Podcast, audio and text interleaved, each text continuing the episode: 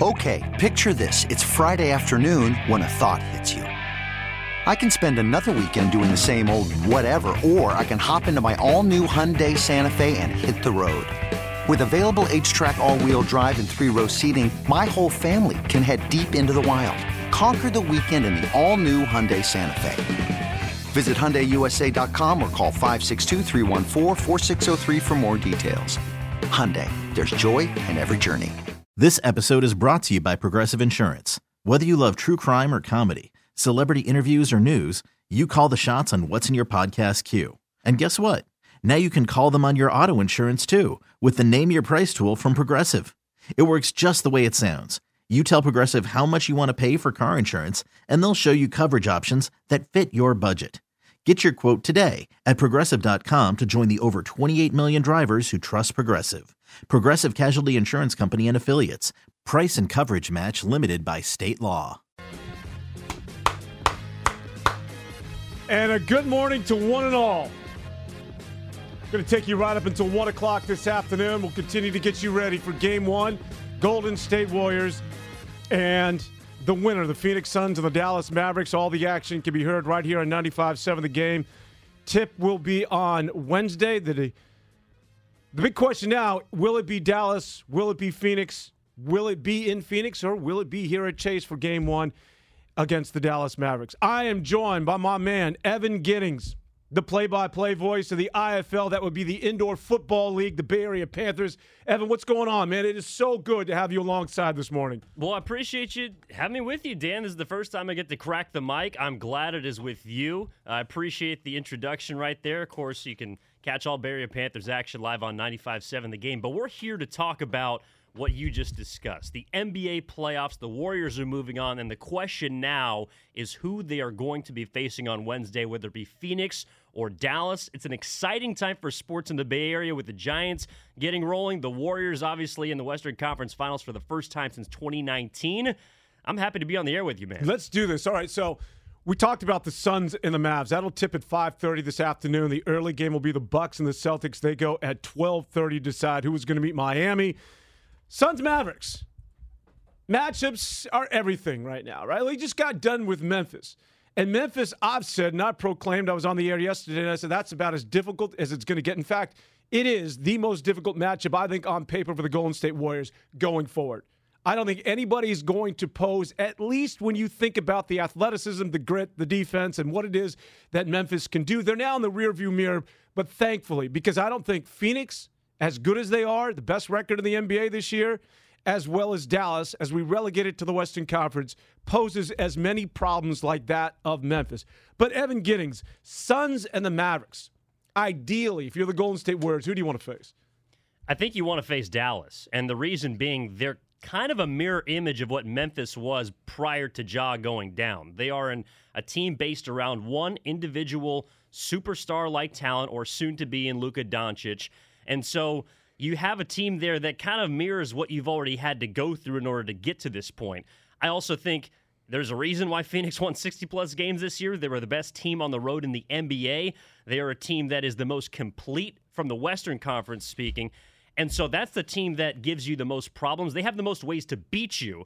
Dallas, it's kind of straightforward. If you can try and bottle up Luka, albeit a difficult task, you're probably going to be moving on. So I'd go with Dallas as my favorable matchup for the Warriors even though Phoenix right now is kind of looked a little bit fragile, especially being pushed to seven games. Yeah, I think when you talk about Phoenix and the fragility that you just touched on, CP3 usually blows a tire about this time of the year. I don't wish injuries on anybody. But CP3 has not been the same guy as he was in the early games of this series, and he's not as effective as he was in the first round, especially when it comes to the fourth quarter. And CP3 is 37 years of age. And uh, uh, maybe it's Devin Booker's team right now, but you, we know how significant he is to that squad. He is aging with every game. They might be a little vulnerable.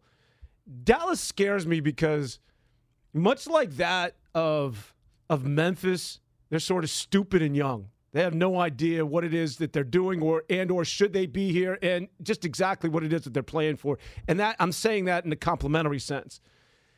And Luka, as good as Jokic was and as good as Ja was, Luka scares me even more simply because Yeah. he can do so. And he's not the MVP. I get it. And that supporting cast is is just so dangerous. I, I don't want to see Dallas. I, I just don't want to. And you know why? It's because, again, if Dallas beats Phoenix, it means that you know what that signifies. If they gets to the Western Conference Finals, Tell me. that means they're catching, they're hitting the tape full stride. I, I, I referenced the Kentucky Derby. You watched the Derby, Ev? I did. Best two and a half minutes in sports. That, and, a, and a long shot, 80 to 1. 80 to 1. I wanted to bet this thing. The guy came on to the. I wanted to play the long shot in the Kentucky Derby. Got to have a buddy who said, hey, listen, the front runners are going to get out. They're going to set a crazy pace. That's going to open the door for those horses in the back because the, the front runners in this year's Kentucky Derby are essentially going to outpace each other and they're, they're going to exhaust one another, which is going to set the stage for somebody like that of a long shot. And I said, all right, who's, who's got the biggest odds? At the time, it was 35 to 1, somebody was going off. The only reason this 80 to 1 shot got in there is because he was a late scratch. Literally late in the afternoon, they said, Hey, you want to run the Kentucky Derby? We got an opening. I didn't even see him on the board. Anyways, it's about who's on the rail, man. Who's that long shot that's catching wind right now? I don't care what you did in the beginning of the season and or in the regular season. Phoenix has been driving that pace car. Watch out for who's playing their best basketball right now. And as much as we discount Dallas because they don't have the name recognition like that of Phoenix, if they take care of Phoenix today, I don't want to do I don't want anything to do with them because that's the team right now that is going full tilt at the most important juncture of the campaign. That's the way I see it. But to your point, I get it. Phoenix is the complete team and they've been good throughout. Well, and, and like you were saying, Dallas is the team where y- y- they're kind of young, dumb. They don't really know that they shouldn't be here in this moment. And also, a little bit to your point about the team that's caught the most fire as of late. I don't have their exact record, but Dallas, very similar to how Celtic, the Boston Celtics caught fire towards the, the last half of the season. Dallas was probably one of the best, if not the best teams in the second half in the NBA. And Luka Doncic was playing like an MVP down the stretch of the regular season. So it's not like they don't come in with momentum. I think the only thing that derailed that was the fact that he got hurt uh, a game or two before the end of the regular season. So he had to wait a little bit before coming back against the Jazz. But you're totally right. Like, they are not by any means a pushover. It's it is they they are a quintessential three and D team, and they kind of give they give me Memphis Memphis vibes, but with more consistency. Maybe a little less grit, a little less dog in Yeah, them than the. Memphis team, but they have a lot of players that can hit threes, that can D you up on the perimeter, that are not afraid to bang down low. They're able to go small. They can go big when they need to. They have a little more versatility on the perimeter. And the one thing that does scare me to your point, anytime you have the best player in a playoff series, you have a chance. And I know Warriors fans don't want to hear this, but with the way that Steph Curry's been shooting the ball during these playoffs, if you put him and Luka side by side right now, Luka Doncic is playing better basketball. Oh, there's no mm-hmm. doubt. There's no doubt about that. And so when you roll into the Western Conference Finals, granted, Doncic hasn't been there before. I believe this is only the first time he's been out of the first round in his career, but he doesn't know that. He's going to be walking into Chase Center thinking, I own this place just like I've owned every single basketball court that I have stepped on since the time that I was 12 or whenever he started playing professionally. So Doncic is going to be the best player in that series. I don't know if Phoenix has a player that can be the best player in a Western Conference Finals against the Warriors. Yeah, it's a good point. The Dallas Mavericks against the Golden State Warriors this year. Warriors were one and two against Phoenix. Of course, they split the four games, going two and two. Let's just talk about the Suns for a moment. By the way, tip is coming up at twelve thirty. They'll do that from Phoenix. So the Suns, I would think, got to be the odds-on favorite. I don't know what the percentage is, but I think the majority of the people around the country expect the Phoenix Suns to handle Dallas today. And if that's the case, and let's just suppose that it's the Phoenix Suns that the Warriors will take take on in, in the Western Conference Finals in game one, which means obviously they will start things in the Valley of the Sun. I mean, here's a team that has no weaknesses. They got no holes.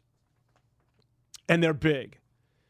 But it's a team that, that the Warriors are, are, are familiar with. And I think it's the Warriors that that know how to match up with this team. Now, listen, ball's got to bounce your way. You've got to shoot it well, but, but there's a level of confidence that they can beat Phoenix. I harken back. Remember this Ev at the end of the season when they were they were playing so poorly, And the only glimmer of hope was in a loss. They got beat by Phoenix. And everybody, I remember we were doing shows, we were talking about no moral victories, no moral victories. But everybody said that's the best they've played in months. Yeah. And it was in a loss against Phoenix. Following that loss, Ev, they ran the table and didn't lose for the remainder of the regular season and kept that going into the postseason. I think they turned a corner against Phoenix. I think it's a better matchup for them than that of Dallas. But with that being said, you know, Phoenix is good. Here's the question that I wanted to start things here this morning, and that is about the bigs. The Warriors with 70 rebounds. Ridiculous what they did against Memphis. Do they need a big? Is it just something that we, is that fodder for us? I mean, is this a team if you can rebound the basketball and control the offensive glass? Yeah, eventually you will, right? James Wiseman, whoever they get in the offseason. But as as we live in the here and now, are we making more out of this than we need to? Do they necessarily need that big guy if you can dominate the paint and or the glass the way they did against Memphis? You would love to have a big, but the reality is you don't. Especially if someone like Otto Porter Jr. is going to be out for an extended period of time. Hopefully he's back just with the foot soreness and he's able to use this extra couple days of rest to get right because they are absolutely going to need him off the bench. They, they played an eight man rotation in game six. Crazy. And two of those guys were Damion or Damion Lee was one of them. So Jordan Poole is essentially the sixth man in the rotation there, playing 25 plus minutes. They need Porter in this series because to your point about being big, being small, like they don't have an option. They are they only are able to play kind of a certain type of basketball and the out the, the rebounding They're doubling down on small because they got no options. they have to. And and I, I don't think that that necessarily hurts them though. Like they can still beat Phoenix or Dallas by going small because they got Draymond Green, who essentially, in, in my opinion, acts and plays the way a seven foot player would. So he can take a big from another team off the board defensively. The issue to me is on the outside. And both of these teams in Dallas, as well as Phoenix, have different bodies to throw at you, whether it be the Jae Crowders, the Mikal Bridges, the Dorian Finney Smiths. I mean, they have guys on the outside that can contest shots. And we saw what happened when the Warriors didn't shoot the ball well. They were able to eke out and squeak out a couple of wins against Memphis, able to take care of Denver not shooting the ball well. But the deeper you go in the playoffs, the less shots you hit consistently. Like, to me, the tell for the Warriors and for a lot of teams in the postseason, when those open threes aren't going in, what is your response? Mm. And for Memphis, I think we saw a lot of those missed threes turn into long rebounds that probably helped them out rebound Memphis in that series that allowed Kevon Looney to not have to be banging down inside as much. He could grab a couple of those long rebounds, ended up having 22 of them. But to me, it's it's a matter of finding that jumper when you need it. Because to this point, the Warriors, I think in, in the Memphis series, out of the six games, they probably shot well twice. I mean, they, they shot you know 50 plus percent from the field, around 40 percent from three, two or three times maybe. But you got to shoot it well four to five times to beat one of these teams in the Western Conference Finals. That's what I'm looking for. Can you rein it in the way you've been reining it in the entire season from downtown? Here's the thing, though, Ev. If you're so reliant on jump shooting and shooting it behind the stripe, which is essentially where they live with that three guard lineup, there's going to be nights when you're off. And, and we know how uh, contagious shooting can be, both good and bad. When you're not shooting it well from the outside, What's the other what's the other resource they have of scoring buckets consistently offensively? So I, am going to go back to the jump shot here, but when you when you're making jumpers especially early, it opens the entire floor up. And I think we saw them make the adjustment clearly between the beatdown on Beale Street that was game 5 and then game 6 at home against Memphis. It wasn't as it I mean they they shot it well to begin against Memphis in, game 5 before it got out of hand. But in game six, you saw them do a couple of things. And one was, I mean, they just looked more comfortable. Like they looked locked in. And that was something that, you know, it, it, it worries me a little bit because the Warriors, they kind of take plays off. Like they'll take possessions off sometimes, and that's where they get a little bit lackadaisical with the ball. And you can do that, you know, 20% of the time against a team like Memphis and maybe come out with a win. But down the stretch against teams that have known and bona fide closers, I mean, whether Chris Paul is at his best or not, I think you can trust him with the ball in the fourth quarter. So the Warriors are going to have to find a way to get into these close situations to keep it within striking distance. And it comes down to the easy baskets and specifically not turning over the Ugh, ball. Because when you when you I mean, you know, when you give a team an extra 20 possessions in a game, the odds that you're going to win become minuscule. You can't give the you can't give opportunities away because even if you're not shooting well, that's an op- that's a, a chance where you just take the ball out of your own hands. We're going to get to the turnovers. And I don't want to rain on what is a remarkable story going to the Western Conference Finals for the sixth time in the last eight years. We've been basking in that glow. But listen, the turnovers are something that, that has to be addressed because this thing is rinse and repeat consistently. They talk about how they got to stop turnovers after every loss, and yet they go out and they play the exact same style of basketball. We'll continue to talk about turnovers, but I, just wanted to get back. This is my point, Ev. And I'm sort of on an island with this. That the Warriors, when they're not shooting it well from outside, they don't have rim pressure. And somebody has got to get to the rack consistently. Somebody's got to get you buckets another way. I, I, I want to make this declaration.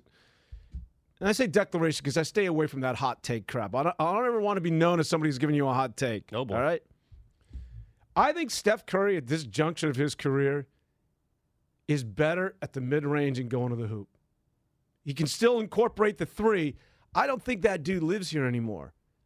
Wow. And, and this idea that Steph is going to warm it up, and you know he's been under forty percent, but he'll get he'll get back. He'll get back to being Steph. Yeah, he can still, you know, he can still get into a flurry. I think Steph is most effective right now at this stage in his career, getting to the rim where he finishes, and also that mid range. And then opportunity provides itself. Go ahead and step out and stroke from three. But th- this idea that everything has got to be from beyond, it just it, it's so one dimensional that I think you need somebody that's going to put pressure on the ring. I think it's Steph. I think Poole can do that. And I'll get into Jonathan Kuminga. It's a little early in the show, but JK is coming up. What are your thoughts on that? No, it's interesting you say that. I, I want to throw this back at you because I I do believe that Curry still has some of those supernova three point shooting games left in them. They're, they just come fewer and far between. But to me, I mean, he's 34 years old. Like this is a guy that when he does go to the rack, it's it's not to me that he doesn't finish because he isn't as good anymore. Like he's just he just gets banged up. Like that takes a toll on you when you take it inside. The mid range is is a little interesting. I would like to see him at least take a few more of those shots because then you at least demand the defense to come out. You might have an opening underneath for that dunker spot. But for Curry, the only reason I don't want to see him attack the rack relentlessly is because I I know what that's going to do to him.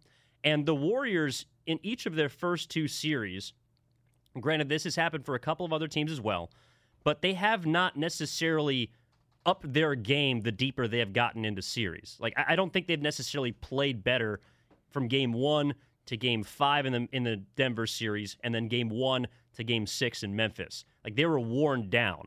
And so to me, some of that comes from Stephen Curry trying too hard to take it inside. And I'm not saying he needs to settle on the outside and just bomb threes, but to me, that that look at the rim that you're talking about, that you want, that we all want, those easy baskets, to me, that's got to come from Jordan Poole. And I look at him because if there's one guy on the Warriors that I would want to see go one on one, I know everyone talks about the Steph Curry high pick and roll, and we just got to put him in a pick and roll and let him go to work. I, I think those days are behind him. Jordan Poole is the guy that I hmm. trust to get around anyone. And when he comes off the bench, I know he didn't shoot it well in game six. He was only 4 15 in 24 minutes. But when he gets going to the rack, he opens up everything else for the shooters on the floor. He allows Curry to come off of picks, to shoot on the run, to have a little more space to operate up top. He allow he allows Klay Thompson to be that catch and shoot game six fiend that we saw earlier this week against Memphis at Chase Center. So to me, it's all about Poole trying to penetrate rather than Curry trying to do everything himself because they're going to need him down the stretch, similar to how Chris Paul saves himself for the end of games because he has to because he's a ticking time bomb when it comes to injuries. Not that Curry's the same guy, he's much more durable, but I think they need him down the stretch of games. And if he tries to take it inside, man, he's just going to get hammered. Well, you're so right about Jordan Poole. Jordan Poole is such the X factor when you're talking about the Golden State Warriors going forward. You want windows extended, you want to get back to an NBA championship. This kid has got to be Jordan Poole as he was in games one through three in that series against Denver and in the first two games in the series against Memphis. They cannot afford to have him disappear. And in both series, after the first three games against Denver, obviously the Nuggets got together in a room and they said, Enough. This kid is torching us. What do we got to do? Let's bang him up. Let's see what he's made of. Let's test his mettle. Let's get physical with him. And I think Memphis did the same to a certain degree. And it worked because he went away and he wasn't nearly as aggressive. But I think to your point, man, yes. I mean, there were fourth quarters where he would start the fourth and he would carry that team, and you weren't even thinking about Steph. Steph was on the bench getting his minutes. That's how this is going to work, Ev. You can't be. This isn't 2016. This isn't 2015. You cannot roll Steph and Klay and Draymond and say uh, you guys are on the wrong side of 30, but just go back in the time machine and win us another NBA title. We're already at the Western Conference Finals. Let's go. No, it's much like that of San Antonio. If you want to stay relevant, there's got to be the infusion of a Kawhi Leonard. There's got to be infusion of this this youth, and I think that that shot in the butt is Jordan Poole. But Jordan Poole cannot afford to go away as he did in the second half of the last games of that series against Memphis, as he did against Denver. But to your point, man, I think that that guy has got a ball, but he's got to be consistent throughout. I agree, and I think that you know, we're, we're going to look at the Western Conference Finals and who is going to. I believe this will be the first year they have the MVP award for the Western Conference Finals. It'll be the the Magic Johnson Award in the West, the Larry Bird Award in the East. I think Stephen Curry can certainly still be the Western Conference Finals MVP, and they may need him to be to win the series. The question I have for, for you, Dan, as well as listeners out there, is what makes you think that Stephen Curry is going to be a, a Western Conference Finals MVP for out of seven games because he's got to be that guy for over 50% of the series. You need Jordan Poole to play well for 50% of the series. I think what we learned from the first two rounds in this playoffs is that when the Warriors are clicking, everyone is right. The offense is, I mean, it's perfect. They're not turning over the basketball as much. They're moving. The passes are crisp. They're getting back on defense. The ball's going in, so the other team's got to take it out from under the hoop. They can't get in transition. But when it's not going right, I mean, it's just a litany of issues that you can go down, and it all seems to be kind of like a domino effect, both positive and negative for Golden State. So I'm curious, it, do you think that Stephen Curry can be that dude for four games in a seven game series? Because he's going to have to do it not once, but twice. The Warriors are halfway home to the ultimate goal, and I'm curious to see if the chef has anything left in his bag. I don't. That's my point is that I, I really don't care about MVPs. I don't spend a lot of time on that on that stuff. But if you have Jordan Poole, then the pressure isn't on Steph. Take us home, Steph. Where are we going? Take us to the promised land. Can you can you light it up for forty five? Can you be MVP esque? That's not sustainable. You have to alleviate some of that pressure on somebody else, and I think it's this kid Jordan Poole. But to answer your question, Steph will maybe he'll have bad games, maybe he'll have bad shooting games, but the one thing about that guy is that as he proved in game six, that when it's time, winning time, as they like to say, and in the fourth quarter, and he comes up with 18 points, he knows how to get it done. That that's the difference between somebody who has the experience and the DNA of a winner who may not shoot it well for three quarters, but when it comes to the most important time and or crunch time, you know, where's Steph? And Steph rears his head and says, All right, it's time. Let's go you know, this this is a close game. I'll I'll, I'll take care of things. But I think, you know, I, don't know who's going to win an MVP, uh, maybe, but I, think that for the Warriors, more importantly, to be relevant and to get back to the NBA Finals. Again, I harken back to Jordan Poole, my man. Jordan Poole, come back wherever you disappeared to the last couple of games. I know a lot of that's attributed to Memphis. Don't want to diminish to what they do defensively, but he has got to be that aggressive guy and he's got to get his points. He's got to be a significant contributor if this team is going to be relevant again. And, and, the question was less about the actual award itself, although I know fans love to do that type of stuff. It was more so who uh, can he be the best player on the court for four of the seven games? Because I think when the Warriors are at their best, Stephen Curry is at his. But I do think Poole can help get him there yeah. because when Poole is moving, when Poole is shooting and dazzling with the, I mean, his his Well, let me let me, let me ask you this, incredible. Ev. When they when they took care of Dallas in the first two games of the series, who was the best player on the floor? It was Jordan Poole. Jordan Poole was ridiculous. Memphis, uh, Memphis, or or Did, Den- did I say Denver? yeah, uh, did Dal- you said Dallas, I said De- Denver. I'm Denver. sorry. Gotcha. Yeah, thanks. My, my man Brian just reminded me three times in my ear. All right, I screwed up, Brian. What do you need from me, man? Uh, how Usually, are you this buddy. morning, Brian? What's up, brother? Brian's Oh, I'm fantastic. all right, my man. He, he I, I think he spent the night sleeping on the couch out in the studio. Is that right? He was working his butt off.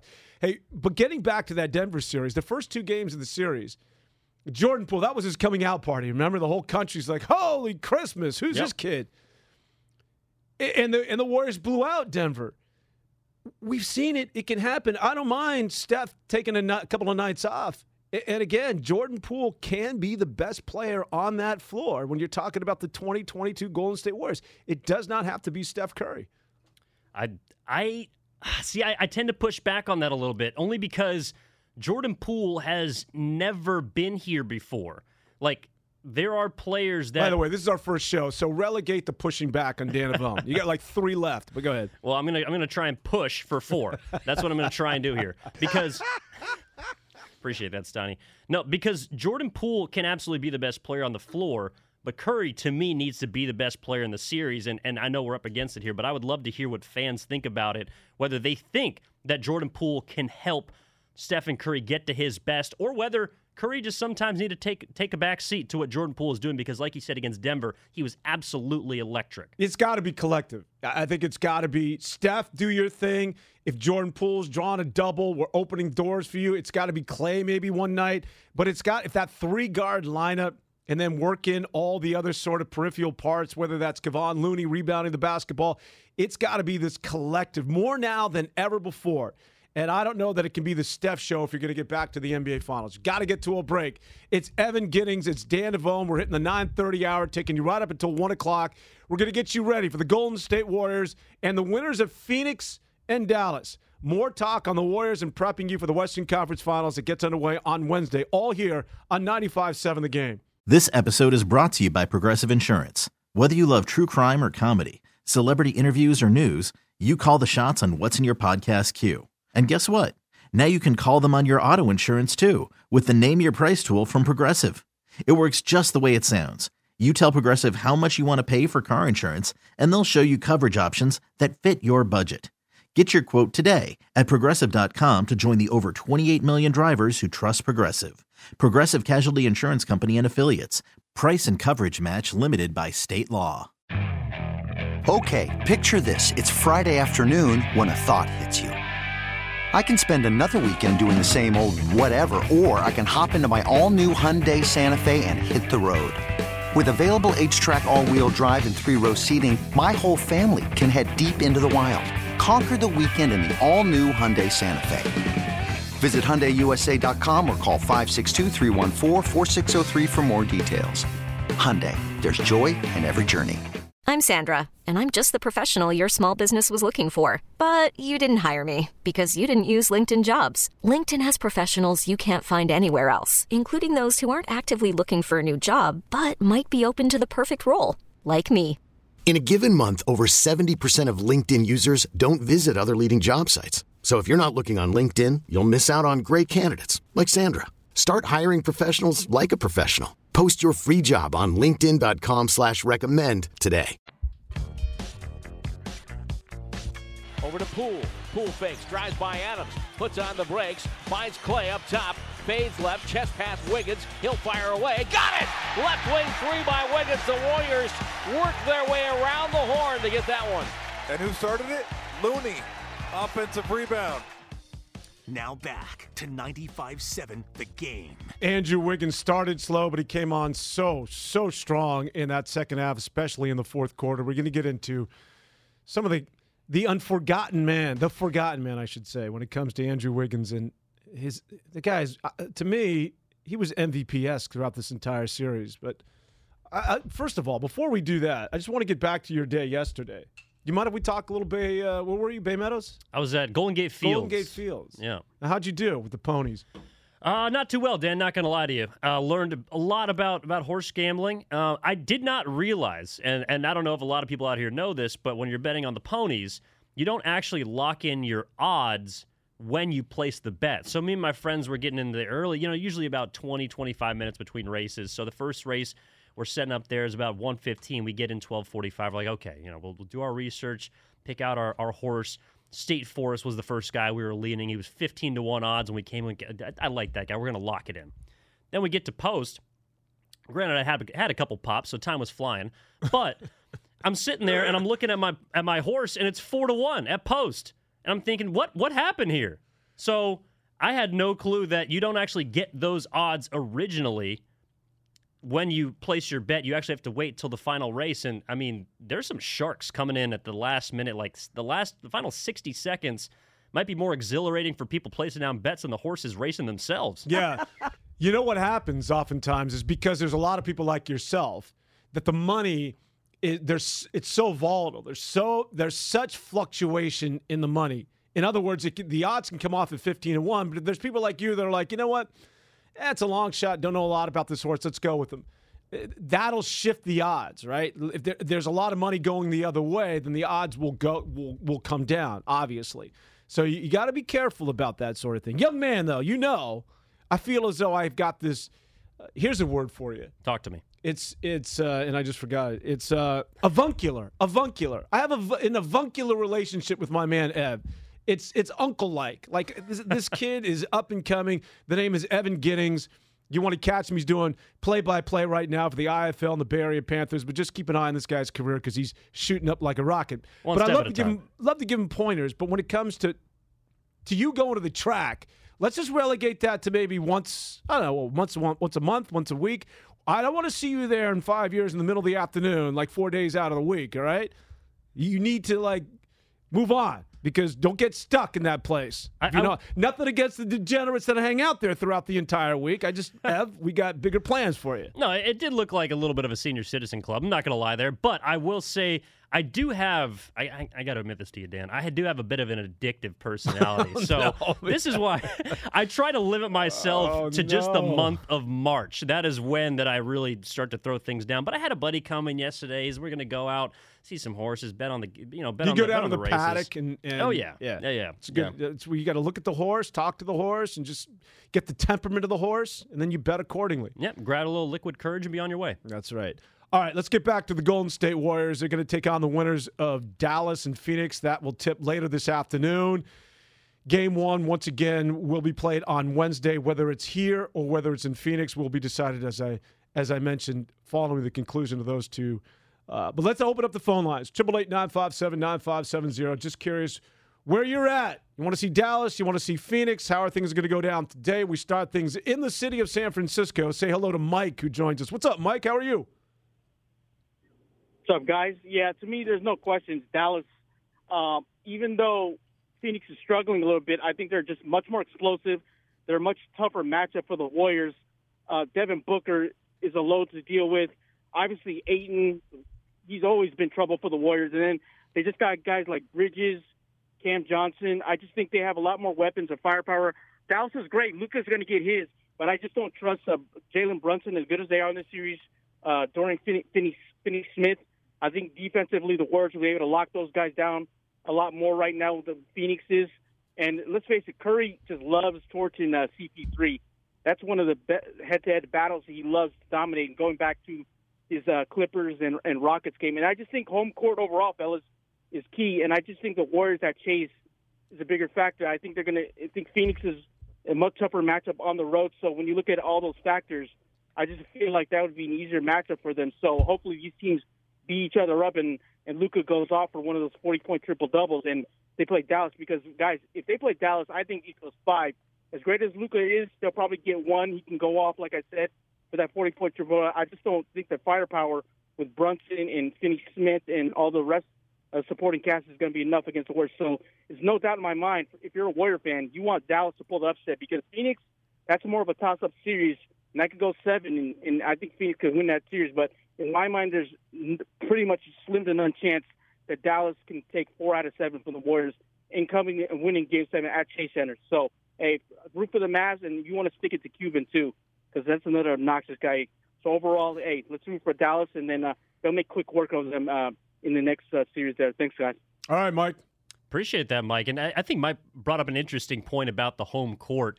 I know that's been kind of a, a constant topic that the past couple of days, the the crowd, the energy at Chase Center. But whether or not it's you know like Roaracle of old, or if it's you know an empty stadium, they're six and zero inside Chase Center. So I mean, they have not lost there yet to this point in the playoffs. I think that there's something to that. They just simply feel more comfortable at home, and that definitely translates to me more also against a younger team like Dallas that has proven that it kind of has some troubles on the road. I mean, even though they are pushing Phoenix to a seventh and final game, they have not won in Phoenix. In fact, they've been blown out all three of those games. So I, I do see where Mike's coming from. My my only pushback there is, I mean, I, I don't know if if if the Warriors are going to be able to overcome and just handle Dallas. Like I, I don't think that that to me is what's going to happen. Um, even though I mean Dallas was down two nothing in the series currently against Phoenix and storm back to even and take back you know an advantage in the series. So to me, Mike is he's got a couple of good points. I'm interested what, what you think about that as far as the home court advantage for the Warriors because statistically speaking, energy or not, they've had the best home crowd and the best home results so far in the NBA. Yeah, I don't know if it's the best home crowd. The results certainly have been there. I would say this about game one.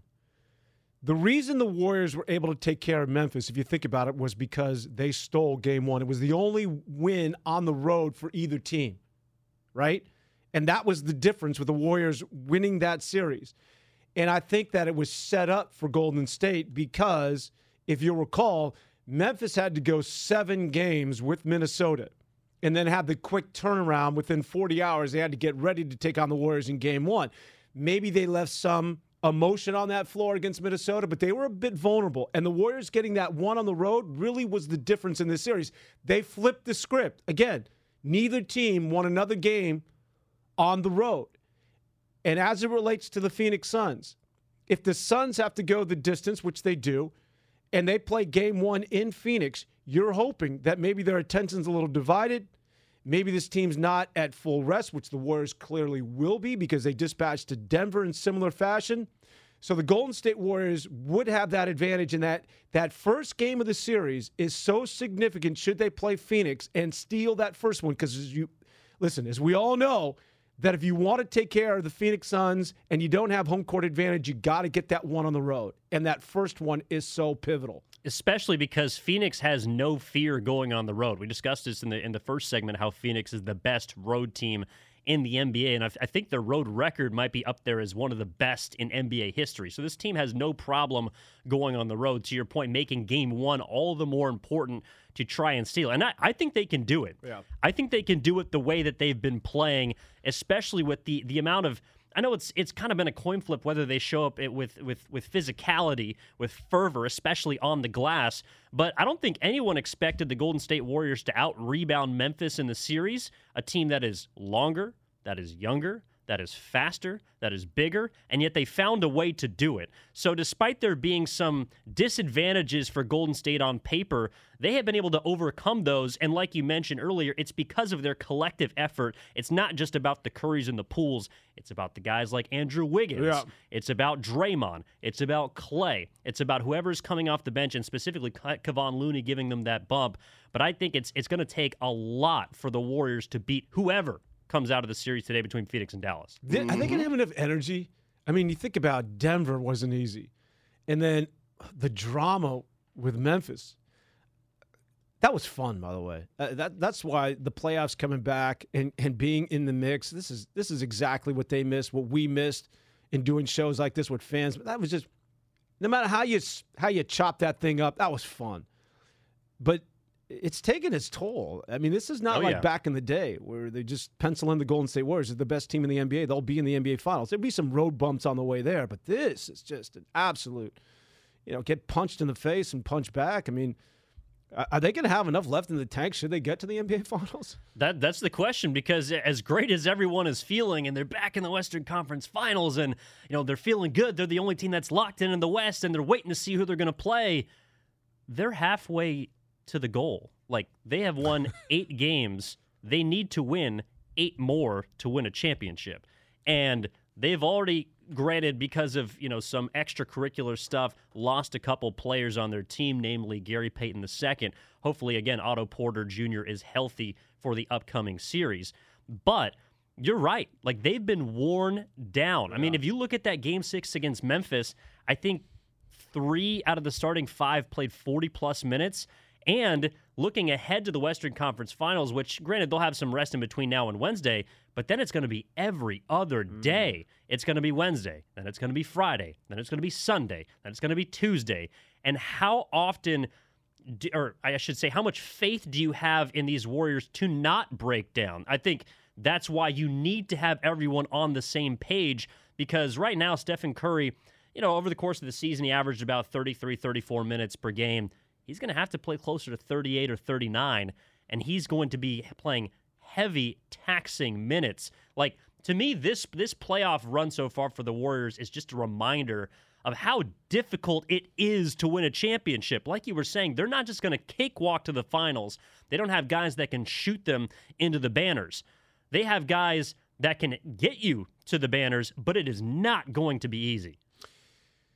Yeah, I agree with you. It has been it's been taxing on this basketball team, which is it's been taxing for us watching them. Yeah, all the more reason I think getting rest and dispatching of teams and not going the full seven games like that of Memphis.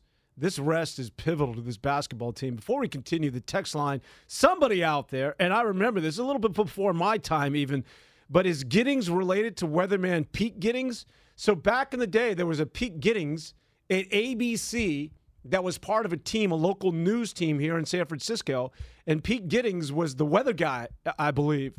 And the, the he was like you know the stalwart here in the Bay Area. Are, are, is there any relations to the weather guy? I Can you wish... get up in front of a, a green screen and tell us whether we're going to have some cloud coverage, a storm front on the way there? Well, Ev? I, I can predict uh, you know some some threes being hailed in on Wednesday. Whether it be down in the desert in Phoenix, there's going to be some rain in the impending schedule there, and of course the fog coming over the Bay Area here over Chase Center. There's down to there's going to be some drizzle. There are going to be some threes rained in. But as far as my meteorology, I, I can't tell you that I am related to the uh, apparently famous Pete Giddings. Yeah, this is the first time I've. I've so my man Bry is filling us in here. He was there for 29 years.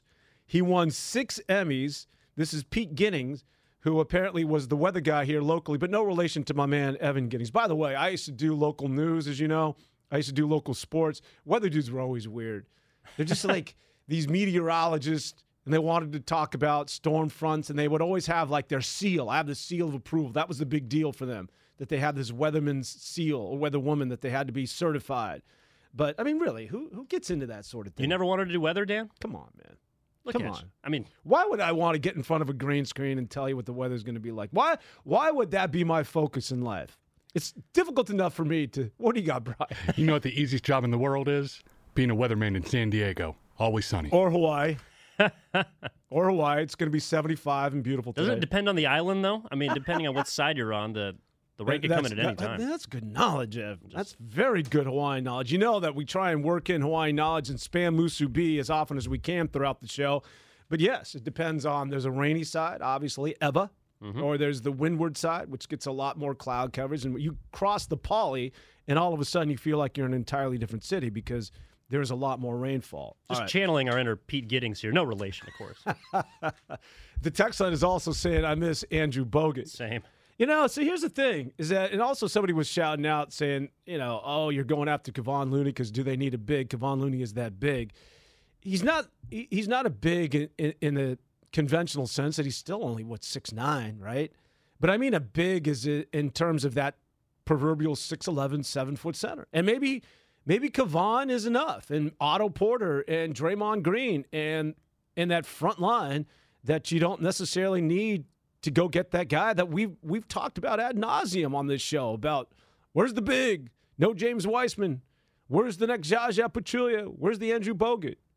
Uh, maybe there's, maybe it is right under our nose this whole time, and it's Kevon. Well, Kevon is. I mean, he was the unsung hero of Game Six, and I would be remiss if it didn't give him the credit that he deserves for putting together a Herculean effort, considering the situation that the Warriors are in.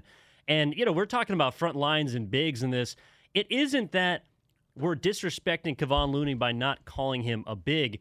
We're just saying that, like, let's say Kevon, he's probably going to start. If they play Phoenix, he'll be matched up on Ayton to start. He'll, he'll be the fifth man.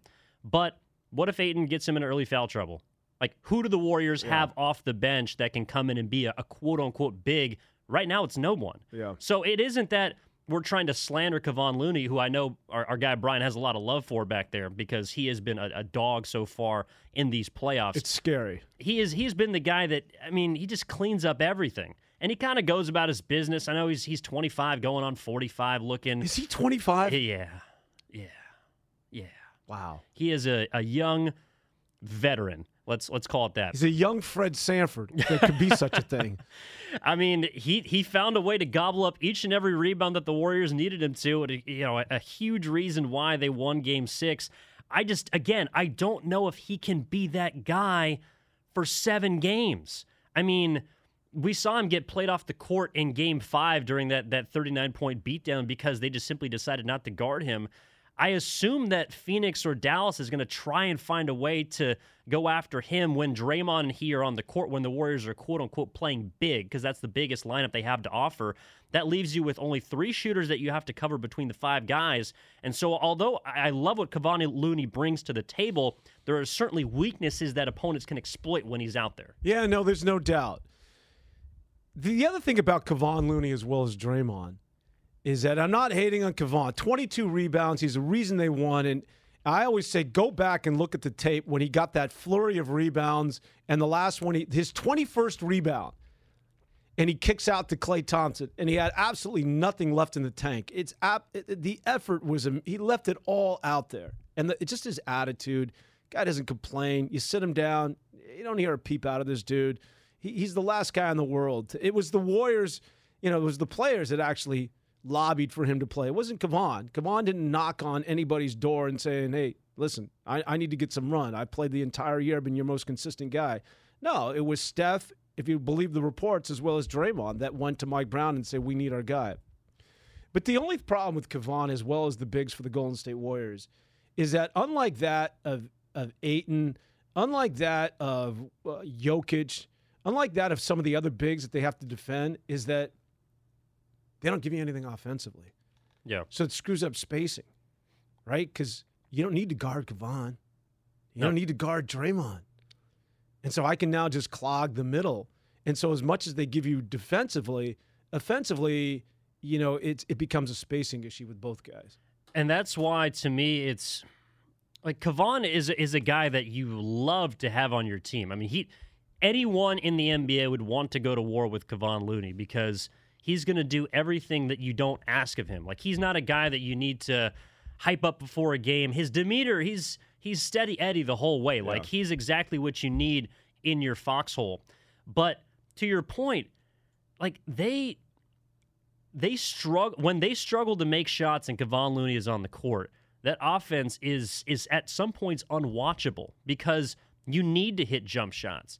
And when the ball isn't going in, I think that Looney because he isn't guarded as much, I think that that helps him a little bit in terms of rebounding because he's able to establish position underneath, and that's why he is such a good offensive rebounder because he knows his one job out there is to set screens, play defense, and rebound the basketball. And he has grabbed his role by the horns.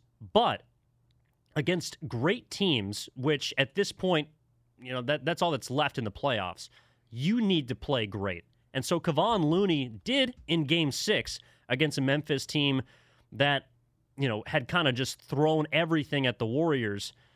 But I do not know, even if it's against the Mavericks, like he's going to be matched up with Dwight Powell. Um, you know, he's going to have to be on the outside. A guy like Bertans who comes off the bench, who stretches the floor. Like Kevon Looney's going to be out and about and not necessarily where he thrives, which is under the rim. So stylistically, Kevon Looney is at his best when other teams – you know, kind of play big. When Steven Adams is out there, he's a, he is allowed to stay on the court. I don't know if Dallas or Phoenix is going to play small or pardon me, big enough for Kevon Looney to be effective for the 25 to 30 minutes like he was in game 6. Mm. Good point. Yeah. The other thing is is that when you're talking about spacing and, and matchups make fights and matchups are where we're living at right now when it comes to the Western Conference Finals and the semifinals because that matchup I'll get back to this. That's as bad as it gets for the Golden State Warriors. You can get through Memphis. Eh, not that it's an easy path, but it's you're not going to face the sort of challenge that you had to deal with with Memphis, the length and the athleticism. Memphis took a pound of flesh, is what they did. No doubt. But the other thing, and the reason why it's a bad matchup is that, and I think when they stumbled on the fact that they could play Steven Adams, it's for that very, it's, it's for that very fact of what it is that we're talking about is that the Warriors don't have anybody that's a big that becomes an offensive threat. One of the reasons why Steven Adams was not wasn't one of the reasons, essentially the reason why Steven Adams and their bigs were nullified against and why Minnesota was not a good matchup for Memphis, as bad as a matchup as Memphis is for the Warriors. Again, if this is all about matchups, Memphis did not match up well with Minnesota. And the, the reason is, is because their bigs, namely Karl-Anthony Towns, could step outside and you had to run him off the line. Steven Adams ain't going out there. No. Steven Adams had no business being in that series. And so that's what was that? But that's get I think back. That was cat. That gets back to whatever it is that the Warriors, you know, when you don't have that offensive threat, and getting back to not having to defend Kevon and not having to defend Draymond. Draymond, my man. Mm. I'm not talking about guys don't feel like they have to run you off the line or get out and extend on your three point shooting. They're giving you a 12 footer. You got, come on, man, Ev, you got to shoot that thing. I don't. I don't want Draymond shooting that. He he was good. He was six for 14, and yes, he was a little bit more aggressive. But I'm talking about those runners in the lane. Like that's. I mean, listen. I, I know I don't want him shooting threes. I don't even want him shooting a mid range. But but a open 12 footer. You how can you call yourself an NBA player if you can't hit a 12 footer with nobody guarding you? He, you know, and, and he was good in the series. I thought he was much more aggressive in game six. Obviously, the 14 shots are indicative of that. But he was, to me, he was at his best when he was driving to the rack. Like he he did his best to put pressure on the interior because as we saw in game five, there was they were getting nothing at the rim. And they actually, I mean, they really didn't get much at the rim through the first three quarters of the game. I mean, let's not forget it was a one point game going into the fourth, and the Warriors were able to extend. So it's not like they just you know breezed through Game Six against Memphis. They still had issues. But Draymond, to me, I mean, he didn't make a three in the series. So no. he, he's proven that you can win without him shooting from distance. I think he's at his best when he's kind of in that, you know, free throw line area where he's dangerous enough to I mean, I, I wouldn't expect him to make a floater. Like I wouldn't I wouldn't bet my life on it. But if he does that, he at least forces the big to come out, and that's when those passing lanes underneath open up. So I do think he he needs to maybe take a few, but I don't necessarily I don't need him to knock those down in order for for the Warriors to be successful. I just think he needs. if you come down on an offensive set and you're trying the ball movement, you got pin downs, you got backdoor screens, you're looking for cutters, you're trying to find that little crease, a little opening, especially against Memphis. And here's a guy wide open for a 12 footer. It's just, it doesn't make sense in a lot of ways. Like, just you got to be able to shoot that and shoot it with some level of consistency. But Draymond was was good enough, and Draymond did what it is he had to do in terms of you know bringing the energy and of course the defense and the rebounding and, and the personality. You give me a wrap, bro. All right, we got to get to a break. When we continue, I want to revisit Jordan Poole. I want to talk about the disappearing man and how this guy needs to be more consistent in the playoffs in order for the Golden State Warriors to advance to the NBA Finals. We'll do that more. We'll also touch on the San Francisco Giants, who don't play until later this afternoon. They get blanked last night by St. Louis. Evan Giddings, no relation to Pete and Dan Avone here on 95.7 The Game. Okay, picture this. It's Friday afternoon when a thought hits you. I can waste another weekend doing the same old whatever, or I can conquer it. I can hop into my all new Hyundai Santa Fe and hit the road. Any road. The steeper, the better. Because my all new Santa Fe is available with HTRAC, all wheel drive, so I can hit the trail without a worry in the world. Heck, with three rows and best in class rear cargo space, I can pack the whole family in with all our gear. We've got available dual wireless charging for our phones, so we'll never lose touch with civilization, and we won't lose touch with the primordial power of Mother Earth. So, which is it? Waste the weekend or do something a little more epic and conquer it in the all-new Hyundai Santa Fe. Visit HyundaiUSA.com or call 562 314 4603 for more details. Hyundai, there's joy in every journey. This episode is brought to you by Progressive Insurance. Whether you love true crime or comedy, celebrity interviews or news, you call the shots on what's in your podcast queue. And guess what? Now you can call them on your auto insurance too with the Name Your Price tool from Progressive. It works just the way it sounds. You tell Progressive how much you want to pay for car insurance, and they'll show you coverage options that fit your budget. Get your quote today at progressive.com to join the over 28 million drivers who trust Progressive. Progressive Casualty Insurance Company and Affiliates. Price and coverage match limited by state law.